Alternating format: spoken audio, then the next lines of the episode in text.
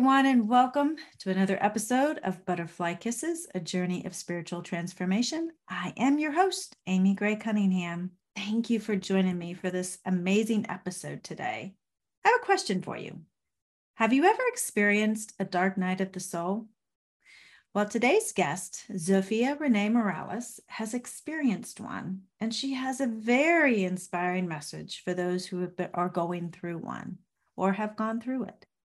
There is a light at the end of the tunnel, and it is not an oncoming train.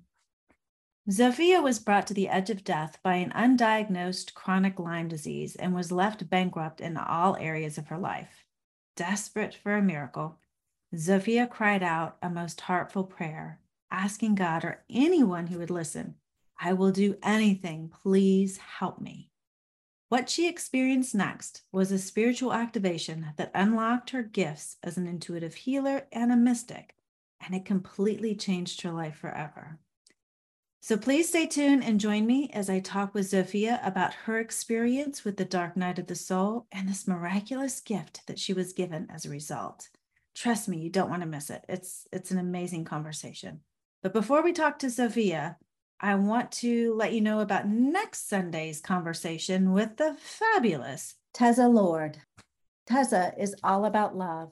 And after freeing herself from the negative bonds of self destructive addiction, Teza helps others lift themselves up as well. She has a fabulous motto, which I absolutely love Love is the weapon of mass illumination. So please join me on Sunday, August the 21st at 9 a.m. Eastern for this inspiring conversation with Miss Teza Lord. And don't forget, please subscribe on Apple or whatever app you use to listen to this podcast and follow me on Facebook, Instagram, Twitter, LinkedIn, or YouTube. All the links are provided in the show notes. And as always, you can subscribe to my weekly newsletter. If you haven't already, I suggest you do. This way, you won't miss it when a new episode is available.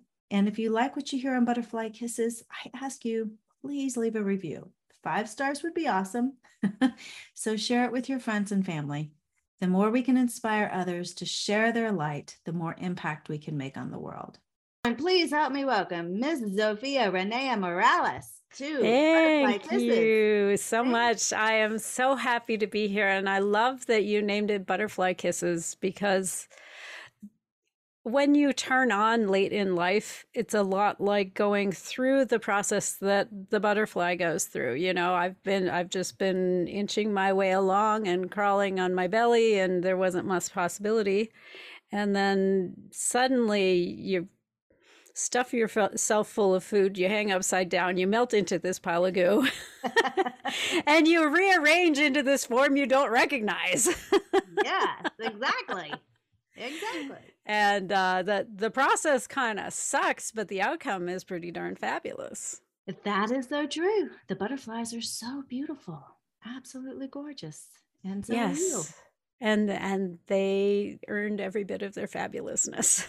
Yes, because the goo, from what I understand, is not a very fun process.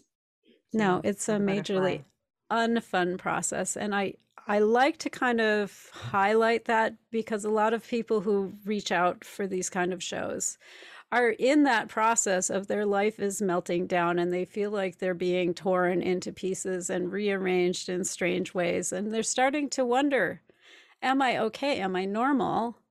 You know, is there something horribly wrong with me? Am I going to end up in the padded room with the wraparound arms uh, on the jacket? You know, it's like, it does not have to go there. and you're okay.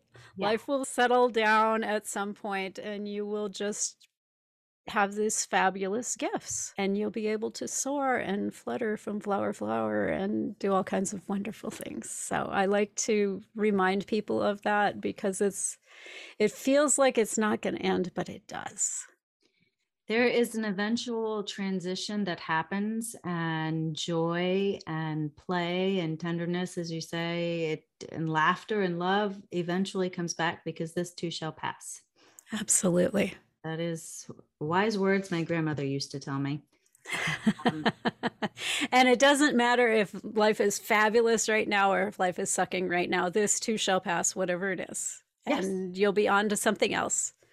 Yes. And I always have to remember that when I'm even in the midst of joy, I have to remember that this too shall pass because eventually it ebbs and flows every because that's that's what life is all about and that's the fun yeah. part.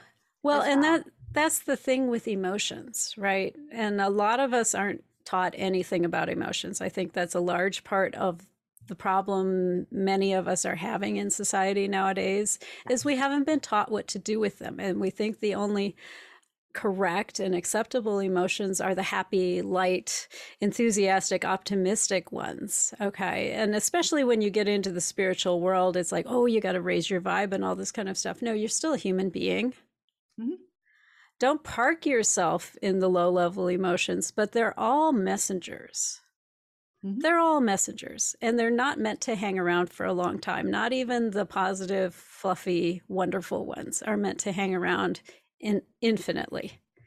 Mm-hmm. So when the emotion shows up, ask it, What are you here to tell me?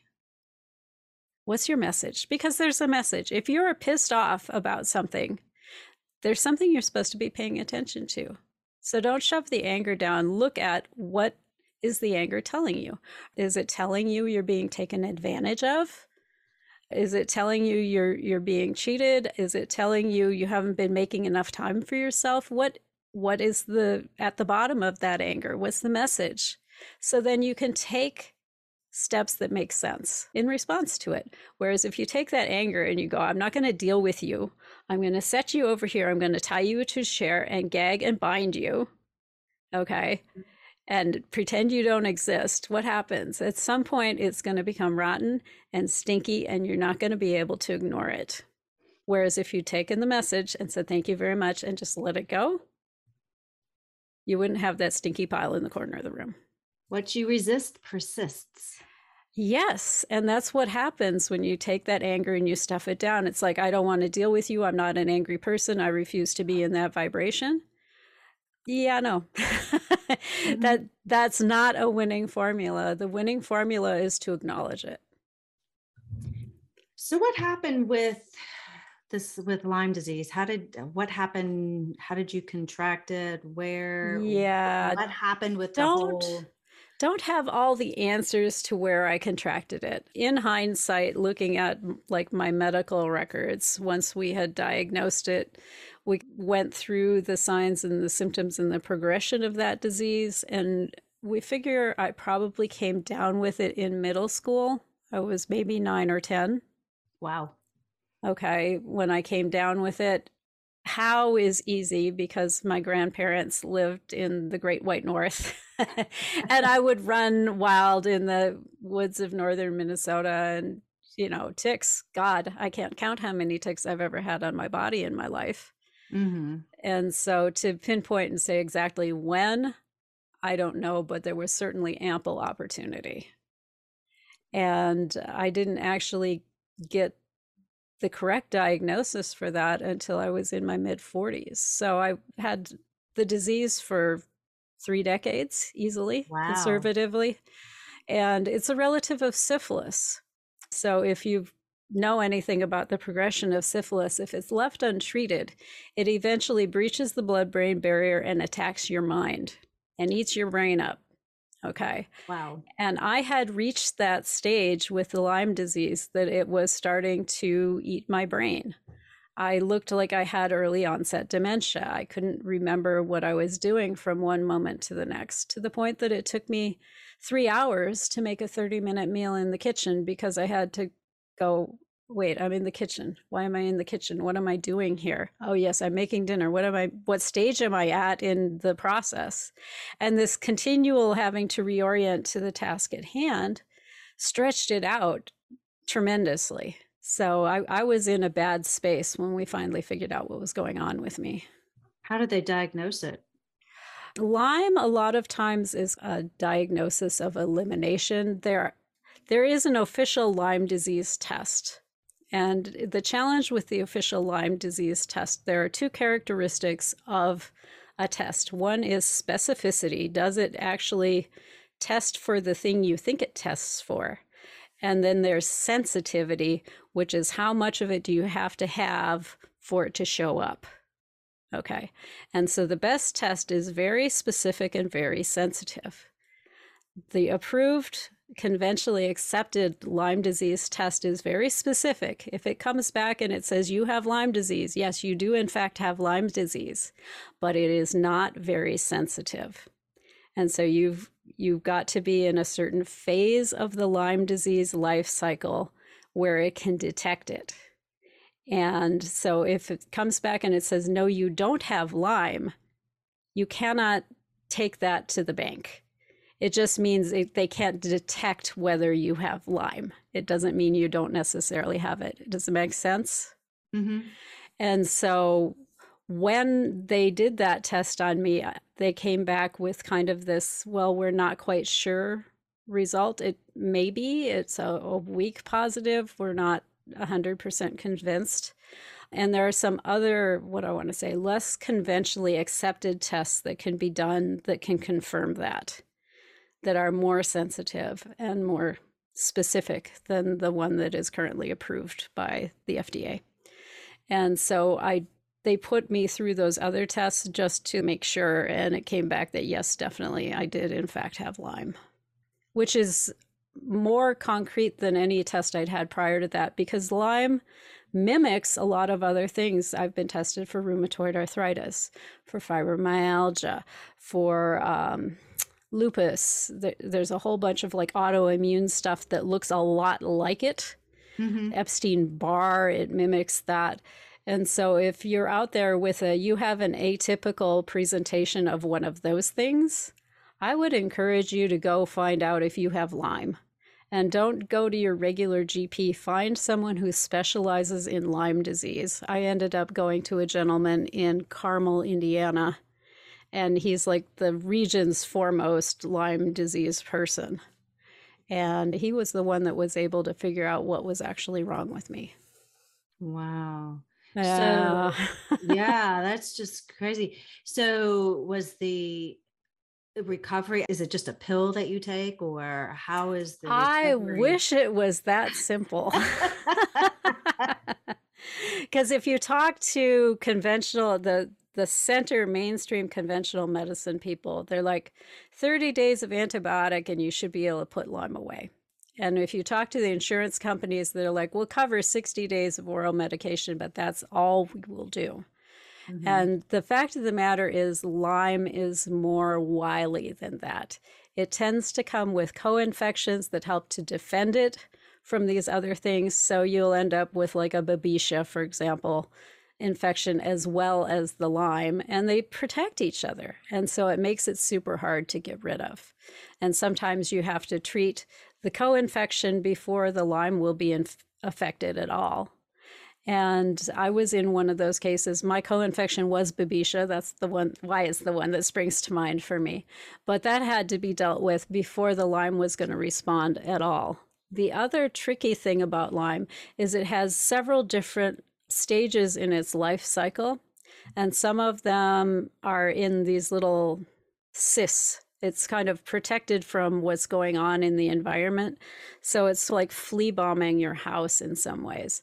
If you flea bomb your house, it'll kill the adults, it'll kill the little larvae that are growing into adults, but it won't touch the eggs typically. Mm-hmm. And that's the old classic ones. Now they have like these growth hormone preventatives that they can put in the flea bombs. It makes them much more effective. But it used to be you had to flea bomb, give it 10 days or whatever for the eggs to hatch and then flea bomb again if you were going to get it. And so Lyme treatment is a lot like that. You kind of have to wait for the cysts to hatch out so that you can get those too. Or do some creative things to actually cause the cysts to break down so that the antibiotics can touch them. And so, if you look at conventional treatments for Lyme disease, the guys who know what's going on, they use a series of differing antibiotics.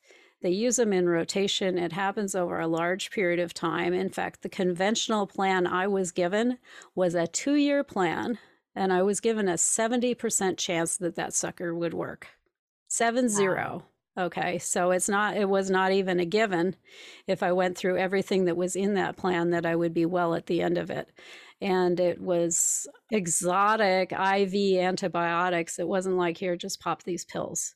Okay. It was going to be a heck of a journey and a significant financial investment, which I didn't end up having to make through a course of events. But I believed that was my only path out at the time you mentioned that I had this dark night of the soul, and it happened shortly after my diagnosis. I knew what the problem was, but we had no way to afford the solution to that problem. We were in bankruptcy. We were living on grace in a borrowed house.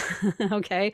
We mm-hmm. weren't even paying rent. My husband was working at half of, well, really a third of his normal accustomed salary. I couldn't work at all. He was going back to grad school. So, like, all of his cycles were taken up.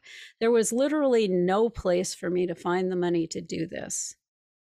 And I beat my brain and beat my brain. And I finally said, okay, well, I hate to do this, but I'm going to call my dad. I mean, if there's one time to ask your family for financial assistance, assistance, this this is it right here. Yeah. And I called dad, and the bank of dad was empty. Wow. And I had had that phone call with the insurance company earlier in the day where they said, We don't believe in chronic Lyme. How convenient is that? I'd love to not believe in chronic Lyme. Thanks. give me a give me a dose of that. but they weren't going to do anything. And oh, by the way, your doctor is no longer in network. Like that's all it needed, right? wow. And so that's that's where I was at when I prayed that prayer. I mean, I'd gotten to the point my husband would come home and say, "How was your day? What happened?" And I either couldn't remember or I couldn't find the words to tell him. Yeah. I I liken it to you go through the house and you decide you need to get something from the garage. You open the door of the garage and there's no garage well, crap, you close the door and you turn around and now the house is gone too. It, that was kind of the the memory experience I was having. Mm-hmm. And so I I was in a bad bad bad place and I couldn't see a way out of it. I all of the doors had slammed. And so that's where I was when I said that prayer and I meant it.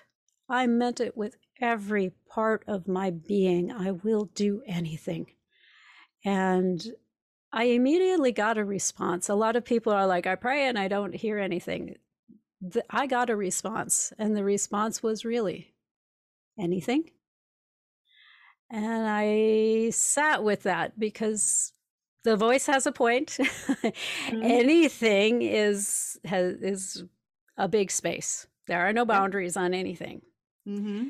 And so I I sat with it for a while, and I addressed my comment to God. I'm assuming God is who is answering. Mm-hmm. So, what I know of God is God is love. God is not going to ask me to kill anyone, axe murder, cheat, steal, that kind of crap. And that's really where my lines are anyway. So, yes, God, anything. And I got my first miracle because I fell asleep. I hadn't slept in quite a few weeks at that point because the damage to the brain keeps my brain from going through that cycle. And so I wasn't getting rest and sleeping at night. I would just meditate and try to be a little more refreshed in the morning. but I wasn't actually going through the sleep cycles. That night I did. Wow. And, and I woke with this understanding that I have to go get a clearing IV from this doctor because they had started me on some antibiotics, but when you kill off Lyme, they're toxic little creatures to start with, and then they die and they release all their toxins in this big rush. And so mm. it you actually feel a shit ton worse before you start to feel better because you're killing them off. And so I went for one of these clearing IVs and I'm sitting in the infusion room the IV I have no idea how I'm going to pay for. Fortunately, medical professionals are patient. And the doctor walked through the infusion room, which is super unusual. That's not a place he usually goes. Mm-hmm. So I waved him over and explained my situation that insurance is completely off the table. What are my options as a cash pay client? And I'm in pr- some pretty dire financial straits. I mean, I'm in bankruptcy, so it's not like I've got a bunch of pi- pile of money there waiting to give to him. And he listened to all that and said, Well, you might want to try our naturopath. We've got a naturopath herbalist who's part of the office. He's not normally covered under insurance, but since insurance is out of the, the picture for you, you might want to try him. His appointments are half the price of mine, and he has great success curing parasitic infections. And Lyme disease and Babesia are parasitic infections. Like, okay, fab. I will go check him out. And his approach is using herbs and your body to like naturally clear things out. And it was amazing working with him. He took care of the Babesia. I was clear of that within 10 days. And the Lyme disease we had put away in the next couple of months. Now, that doesn't mean I was back to like radiant, bouncy health because a lot of damage had occurred in the course of this infection that had to be repaired. But at least I wasn't going downhill anymore. Yeah. And so that was an amazing and fabulous gift. And as I was going through this process of visiting his office, I found a number of other breadcrumbs on my trail. the first of which was a wonderful book called The Emotion Code. Now, I've been in and out of talk therapy over the course of the years because dysfunctional childhood and all this kind of crap. And, you know, it's kind of helpful, but it's not amazing helpful yeah. in my experience. Okay. I'm not saying don't go do it. Absolutely. It's far better than not doing it. Mm-hmm but the emotion code really cued me in to what emotions are really about and how you're really supposed to interact with them. And not only that, but how to get rid of that stockpile of shoved down, packaged up, stacked in the corner emotions that you come and you accidentally knock them over. You get triggered by something that somebody posted on Facebook or whatever, and it all pours out just as nasty as it ever has been it it cued me in to how to deal with that and get rid of those piles of crap. And as a bonus, it showed me how to take down my heart wall, which I knew for a fact I had one of those. I didn't even have to muscle test that one. I know I have a heart wall. And as I started taking the heart wall down, strange things started happening in my life strange experiences that the scientist had trouble dealing with. Okay. Because I've lived my entire life since I was about 12 on this very rational, logical, it all has an explanation. We can do experiments and get to it, and I need concrete, replicatable evidence of things, right? That's mm-hmm. how I've lived my entire life. And now I'm having these experiences of knowing what led somebody to make that weird choice in Walmart. I'm a people watcher, so I frequently ask these questions in my mind. It's like, what led them to the point where it made sense to make that choice? These these kinds of questions I ask myself. And I would ask those questions, and suddenly I was getting knowings of what brought them to that point. I was mm-hmm. being shown the series of events that led up to them going, this is this is my answer right here. it's like, wow, okay, too much information. Maybe I need to stop asking this question, right? I don't I don't need to know this. But there was a bunch of weird things that happened. There were the knowings of the future and the past and what led people to these things. But there were also moments when I would speak in languages I'd never learned to speak. Mm-hmm. No, that that's a tougher one to try and explain. Uh, yeah, explain that one. How how do I know this Hebrew candle lighting prayer in its entirety? It just popped out of me. How do I? That's not my culture it's not my background it's my exposure to it is almost nothing. I was raised in the middle of northern minnesota. Not known for its thriving jewish community. And so this kind of weird stuff was happening. I was seeing lights and angels and fairies and crossed over dead people and it's i coming to the conclusion that the brain damage is pretty severe at this point, right? The scientist is like, you've taken more damage to that brain of yours than you realize. and so I'm writing all these experiences off, and it's, it's been this way for a couple of weeks. When I came home from the grocery store, and we're in a condo, they're like duplexes almost. Mm-hmm. And our neighbors on the other side I see her helping her husband into the house. She's staggering under his weight. He's doubled over. He's visibly in pain. You you don't have to have extrasensory perception to realize this.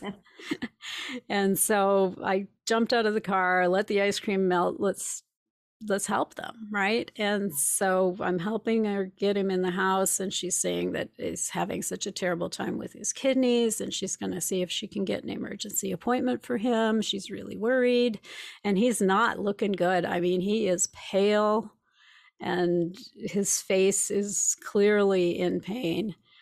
So okay she goes to make the phone call and i'm with him in the living room and trying to make a man who's uh, intensely uncomfortable comfortable and there really isn't anything you can do. It standing sucks sitting sucks laying down isn't any better. There's no way to mm-hmm. get away from this pain. So we're standing in the living room and i'm kind of holding his hands because physical contact is nice when you're in one of these situations. And i see that he's closed his eyes. I know him to be a an intensely devout man. He's spent much of his life serving the Lord as a minister, his wife as a parochial school teacher. I know this is a big facet of their lives, and I'm not very comfortable watching him have this moment mm-hmm. with God because, well, I mean, I just said my first prayer since I was 12 two weeks ago. Haven't talked to him a whole lot since then. Okay. So I'm holding his hands. And so I just closed my eyes. I'm like, that'll give him some privacy. And when I closed my eyes, I could see in my mind's eye this little flame. It was like a pilot light. And it's on the edge of going out. You know how they kind of dance and pop and flicker right before they go. Yeah. And I I'm given this understanding that that's where his life force is at right now. He is on the edge of going. And I haven't acknowledged who I'm talking to in my mind yet. I said, Is there something we can do about that? And suddenly the flame got big and powerful and flared up like a bonfire. And he drops my hands and my eyes fly open and he says, Are you a healer? And I I'm looking around to see who he's talking to because this has not entered my reality in any way. And I was saved from having to answer by his wife coming in and saying, We've got an appointment. We have to leave right now. So I hustle him out to the car, wave him goodbye, and I go hide in my house for two days until I guilt myself into going next door because I'm over next door, like discounting and trying to rationalize what went on and shared imagination or wishful thinking, or I don't know. I I don't really have an answer, but it can't be what he thought it was, right? Mm-hmm. Or you, for that matter, or me, for that matter. So mm-hmm. I. I finally went next door to see how he's doing. So I tap on the door a little cautiously and his wife opens the door with a big smile. I'm like, okay, good sign. big smile's good. And she says, Oh, Jay has so many questions for you. And I went, Oh, shit. Because I got zero answers. And I, I'm ushered into the living room. And there he is, kicked back in his Barcalounger. He's got his drink at his elbow and his book and his remote and fat and happy. Like, how are you feeling, Jay? He says, fabulous. You know, it was the strangest thing because by the time we got to the doctor's office, I was feeling pretty good again. and they put me through the usual battery of tests. And he's been at this kidney doctor thing for quite a while. Mm-hmm. And he says, My kidney function came back as normal. I haven't had normal kidney function in a very long time. Kidney function doesn't usually just turn. Hello. Hello. Yeah. Ask any kidney doctor. They're like, yeah. it's a long, slow decline. There's no reversing that shit. Yeah. And his stuff reversed. And the scientist in me had to sit down and shut the fuck up and accept that this is part of what I signed up for. I said anything, all of this weird, weird woo stuff that's been going on is part of that anything I agreed to. Did you go back and say, can we re question the anything part? can, can I put a modifier on there? no, actually, I did not because I don't renege on my agreements. And if I need to expand my worldview mm-hmm. and accept that there is something else that I'm supposed to be doing here that has nothing to do with ration and reason, and to be a channel, if you will, a gateway for that sort of thing to arrive for people, which I believe was my function in that moment. When I said, Is there anything I can do? I said, I'm willing to be a vessel for whatever needs to happen. I didn't consciously realize that, but looking back now, that's what I did. And he was clearly asking for something very specific. Mm-hmm. And he got it. Now, I believe that everything happens for our benefit in life. Absolutely. Yes. And you obviously, for three decades, went through something very traumatic physically, emotionally, and spiritually. Yes. And probably not something you would wish on your worst enemy or perceived worst, worst enemy. Worst enemy, yes. if you had to do it over again, knowing what you know now to get to where you're at now, would you do it differently? That's not quite the question I expected you to ask me, which is would you go through it again? I might approach it differently. I don't think I would choose to not have Lyme, if that makes sense. Mm-hmm. Because there was a point in the late 80s where I had a hint of maybe what it was because mm-hmm. I remember reading an article about Lyme disease. And I went, oh my God, they're describing my life experience. And so I'm reading this article and, and absorbing all this stuff. It's only a page long. Mm-hmm. And I get down to the last paragraph or so, and it says, But don't be concerned if you think you might have this, because you can only get Lyme disease from this specific species of deer tick that only exists in the northeast of the United States. And that's before they knew any better. It exists all over the world. It's actually pandemic Lyme disease, and it can be carried by any species of tick, as it turns out. But I read that last paragraph and went, oh, well, shit, I guess that's not my answer because I've never been, at that point in my life, I had never been to that part of the country. Mm-hmm. And so I was hugely disappointed and I didn't pursue it any further.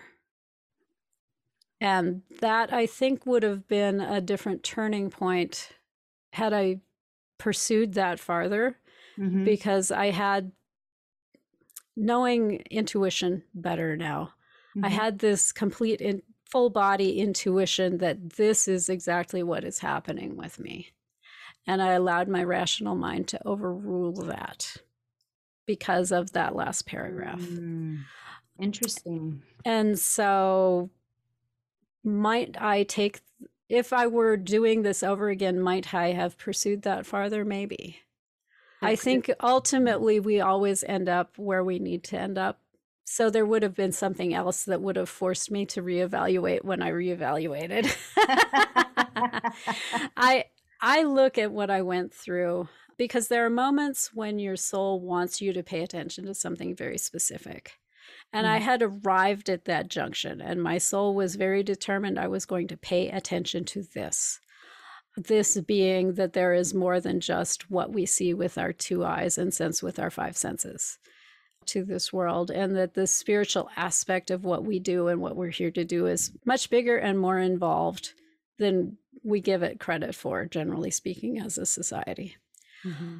And so I think of it as like a cattle pinch. If if you've my family have dairy farmers. So this this analogy works for me. If you're a city girl, you may not relate to it. But when you when you have a cow, you need to do some work on. They're not really tame creatures. Mm-hmm. They're not going to stand still and just let you do it. And humans are a lot that way too. We don't want to stand still and let you do something that might hurt.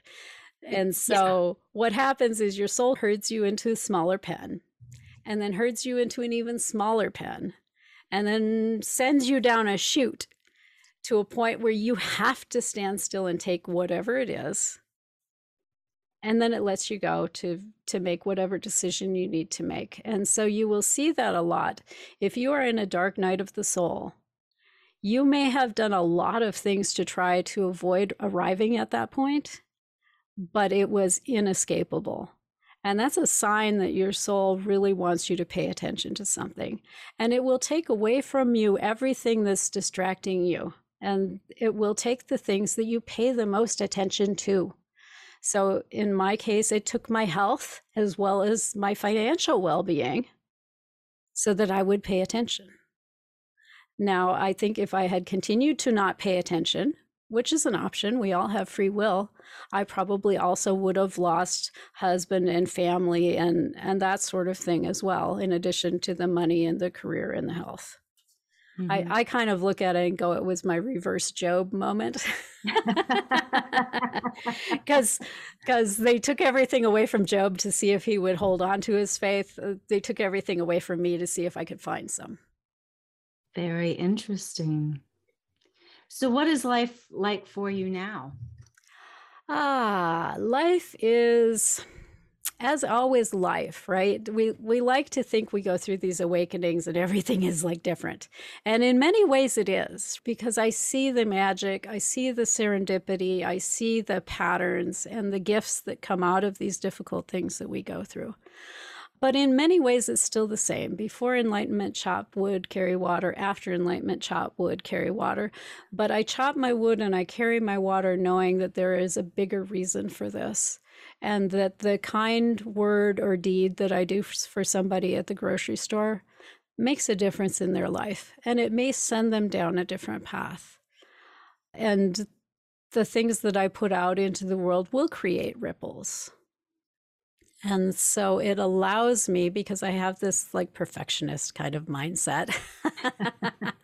and I want to see the big change right now to be a little patient and to understand that the small things are sometimes even more impactful than the big gestures. And so paying for the meal of the family ahead of me whose debit card is not working. I do that without worrying about it now. That's something I would have fussed over previously. Mm-hmm. Now, are you still working as a scientist? No, I left that life quite a while back. I got my I got my degree in biophysics. It wasn't officially biophysics on the page, but it was a combined degree in chemistry and biochemistry. And basically, we would study the changes that we made on certain molecules by sticking them in very large magnets and particle accelerators. Sounds like way too much fun. it is kind of fun and kind of cool, but I decided to leave science because you take the minimum amount of protection that you know that you need to take against whatever it is you're studying. Mm-hmm. And the problem is, you don't really know what that minimum amount of protection is until after you've done some damage to yourself. And if you look at science history, and when you study science, you look at science history, many experimenters die of what they studied because they didn't know the amount of protection they needed to take. Mm-hmm.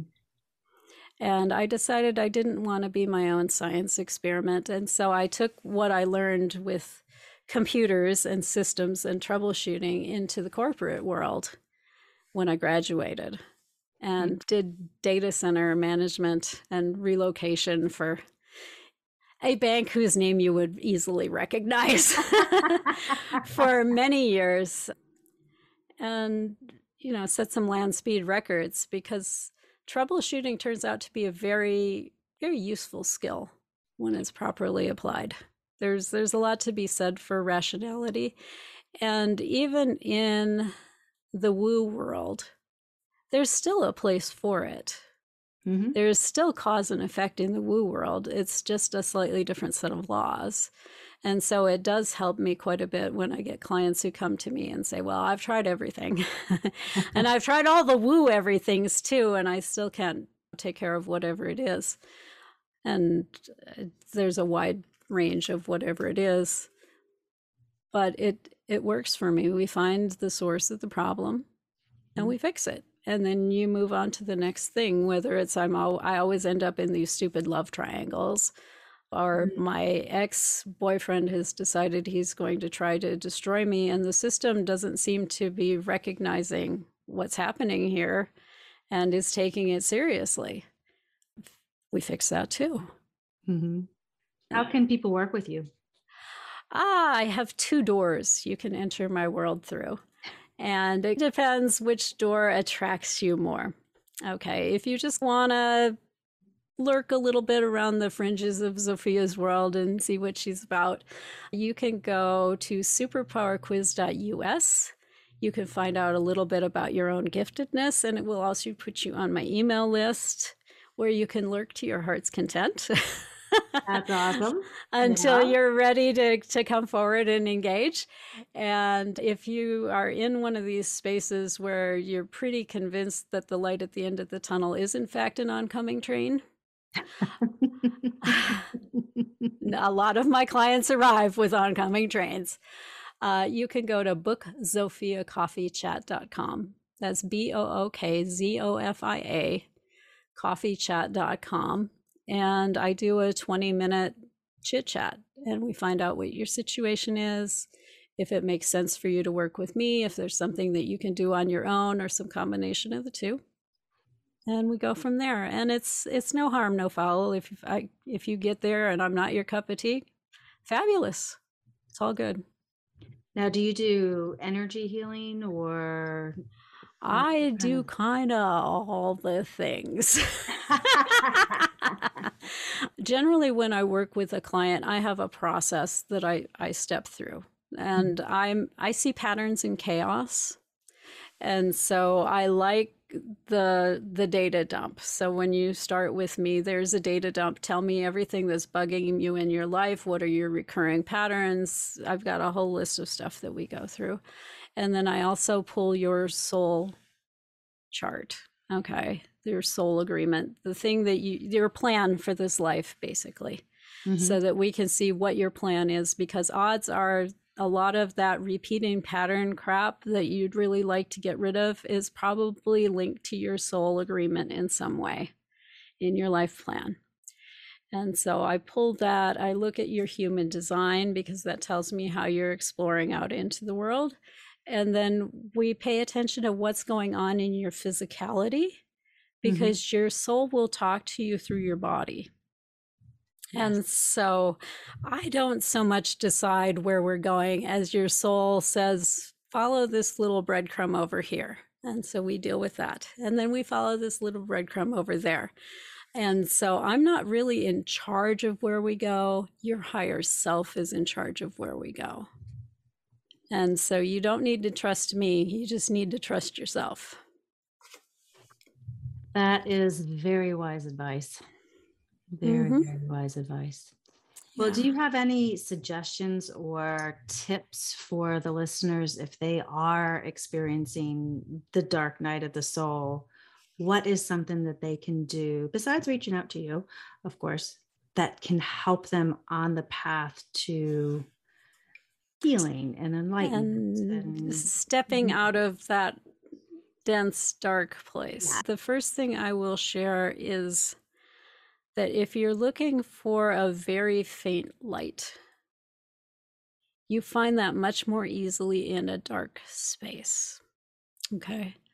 So look around you for those very faint lights. That's the reason you're in this space, is so you can find those faint lights, those hints of your true self, of where you need to go. So pay attention to those little things that kind of light up a little bit for you, the little places where it, it lifts your heart a little bit, because these are some of the breadcrumbs that your higher self is giving you.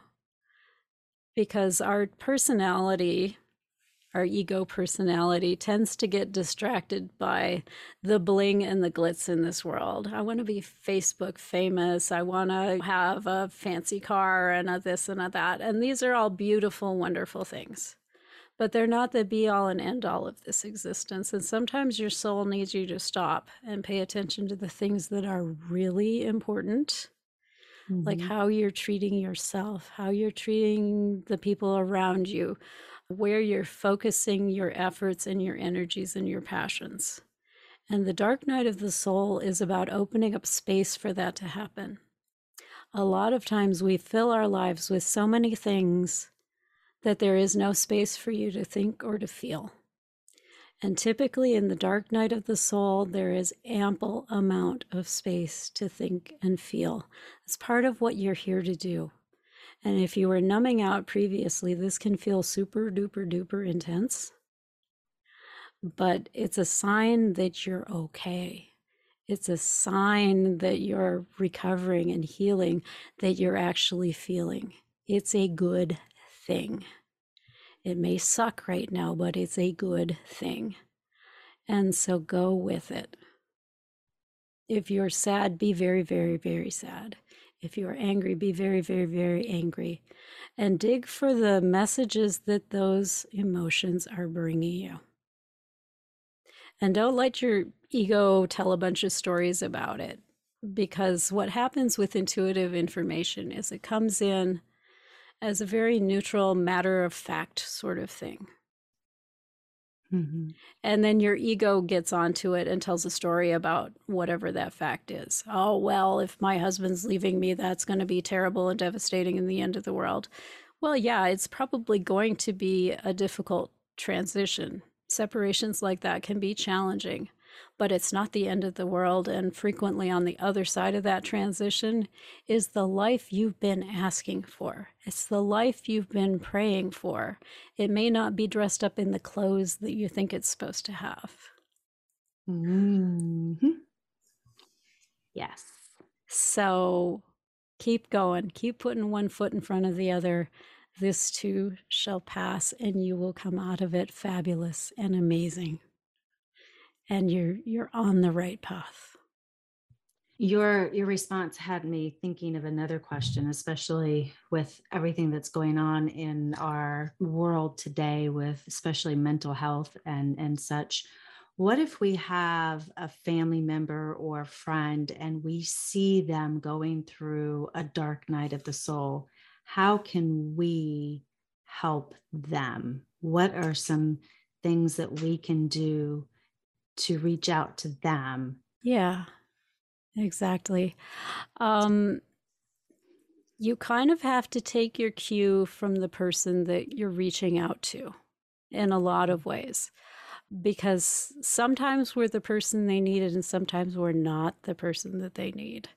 Mm-hmm. And if you've got a lot of baggage with that person, you need to be aware as you reach out to them whether you're supporting them or whether you're triggering them. Okay. Mm-hmm.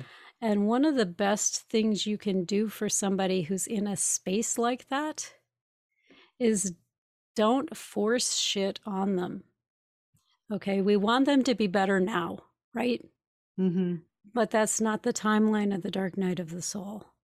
The most important thing you can do is let them know that you care that you are here for them for whatever they need mm-hmm. and to mm-hmm. hold space for them. That's the best thing you can do if you are not triggering them. If you are triggering them, let them know I love you and I see that you you don't want me. and that's okay. and if you know somebody who's more acceptable to them, you can cue them in that maybe it'd be a beautiful thing for you to reach out and say, Hello, I'm thinking about you. Yeah. Because it's easy to think that you're alone and abandoned. And so rallying people who are willing to reach out and be supportive to them can be helpful. Not the, mm-hmm. well, I know what you need to do, and that's get up off of your ass and, you know, XYZ. Okay. Yeah. A lot of times that's not the most helpful thing. yes. Yes. Very true. Sometimes we just have to hold space and just know that their guides, their spirits are are taking good care of them. But it's yeah. hard sometimes to watch and, people go down and continue to, you know, issue the invitations, right? Mm-hmm. I'm going someplace fun. Would you like to come along? That's a good idea. Yeah. Because a lot of times after people have said no a few times, you kind of stop inviting. Don't stop yeah. inviting. Keep issuing the invitation, even if they don't feel inclined. At least they feel like they, the hand was reached out, like to include them, whether they chose to take it or not. That's a very good idea. Yes. Well, is there anything else that you would like to leave with our listeners today? I can't believe this hour's almost up. I know it goes so fast, doesn't it? Nice. What I would like to put out there is that love and patience will get you a long, long way towards where you want to be. Love and patience, love and patience. And it can literally change the intentions of people around you. I was once carjacked. I don't know the whole intention that the man had when he got in the car because whatever weapon he had, he kept down next to the seat. And I related to him the entire time he was in the car. It's not something that my personality chose to do. This is a moment when my higher self kind of stepped in and shoved my personality to the side and said, Here's what we're going to do. Because my first reaction when he jumped in the car was, Who the fuck are you? And get the hell out of my car, right? that's that's like the the lizard response to mm-hmm. somebody jumping into your car in a car jacket but that's not what came out. My higher self came in and shoved that response to the side. And what came out of my mouth was, Are you okay? Can I help you? And that took us down a whole nother road because he came with a story. And it, looking at it, I think it was at least partially fictional. But his story was that his girlfriend was in, at the hospital having their first child and he needed to get to the hospital. And so the entire time I was taking directions from him and driving around with him, my concern was on him and how did he feel about being a father for the first time? Were his parents still around? Are they excited to be grandparents? Have you chosen baby names? How are you settling into the community? Because he said they had just moved to the area. You know what what do you think of it? You know oh there's so there's a wonderful baby store over here. There's a good grocery store over there. You should go to the display at the museum. They're having a blah blah blah. Complete concern for how his world was coming together and I'm following his directions and I'm in like the world's worst part of town. I'm in grad school. I don't live in a good part of town. don't get me wrong. Okay. But this was bad. And um, he had me pull over into this gas station, abandoned, closed gas station, no lights, nothing. And there's a part of me that's like, oh, this is not going to be good. And then this higher self part of me said, I'm concerned about leaving you out in this neighborhood, especially without any money for your child to get a good start in life. I don't have much I can share with you, but I had set aside like $60 to give to the church. And why don't we cut out the middleman? And he's like, that would be very nice. I said, Is there a, an ATM around? He gave me directions to the ATM the new guy in town gave me directions to the ATM. And and so I I took out the $60 and I gave it to him and I said, "Would you like me to drop you back in the parking lot?" And he said, "Oh, no, no, no. no, no, no. He, he really didn't want to go back to the parking lot. And he directed me farther down the road under this street light where he got out and went on his way. That was super smart. And I left with my car, I left with my life, and the money is replaceable. And I know that something changed in his life that night too. I don't know what. I I have no way to know what eventually happened to him after he left me at that intersection. But I know that did not play out at all the way it intended in his mind when he got in that car. And it was all about love and caring and attention. You'll find him one day. You'll see him. I would love to know what happened to his life after that. Yeah, you'll find him one day. But love, love will get you everywhere. That leads me to my last question. If you had an hour to speak with someone on a park bench, whether that person be alive or on the other side of the veil, who would that person be and what would you talk about? Wow, there are so many choices. I think I would not have said this probably at any other point in my life, but I think I would choose to sit down and have a conversation with the embodied Jesus Christ because I think much of what he knew, believed, and preached has been horribly distorted. And so mm-hmm. I would love to get that straight from the man. I would agree with that one. That's who I, I think I would choose. And, and it's, it's a surprising choice to me, but there you go. I love it. That Closely love, followed by a conversation with the Holy Spirit, who I suspect is female. oh, she is. She's got lots of bling too. Absolutely. lots of bling. Well, thank you so much for joining me today. Yes. I so appreciate it. Thank you so much for having me. It's been so much fun. Thank you for joining me on another episode of Butterfly Kisses, a journey of spiritual transformation. If you like what you've heard, please subscribe by hitting the subscribe button. This way, you won't miss it when a new episode is released. Also, if you're interested in learning more about Akashic Record readings, you can schedule a free 15 minute consultation with me by visiting my website at amygraycunningham.com. Again, thank you, and remember always spread your gorgeous wings, my friend, and fly. Until next time, see ya.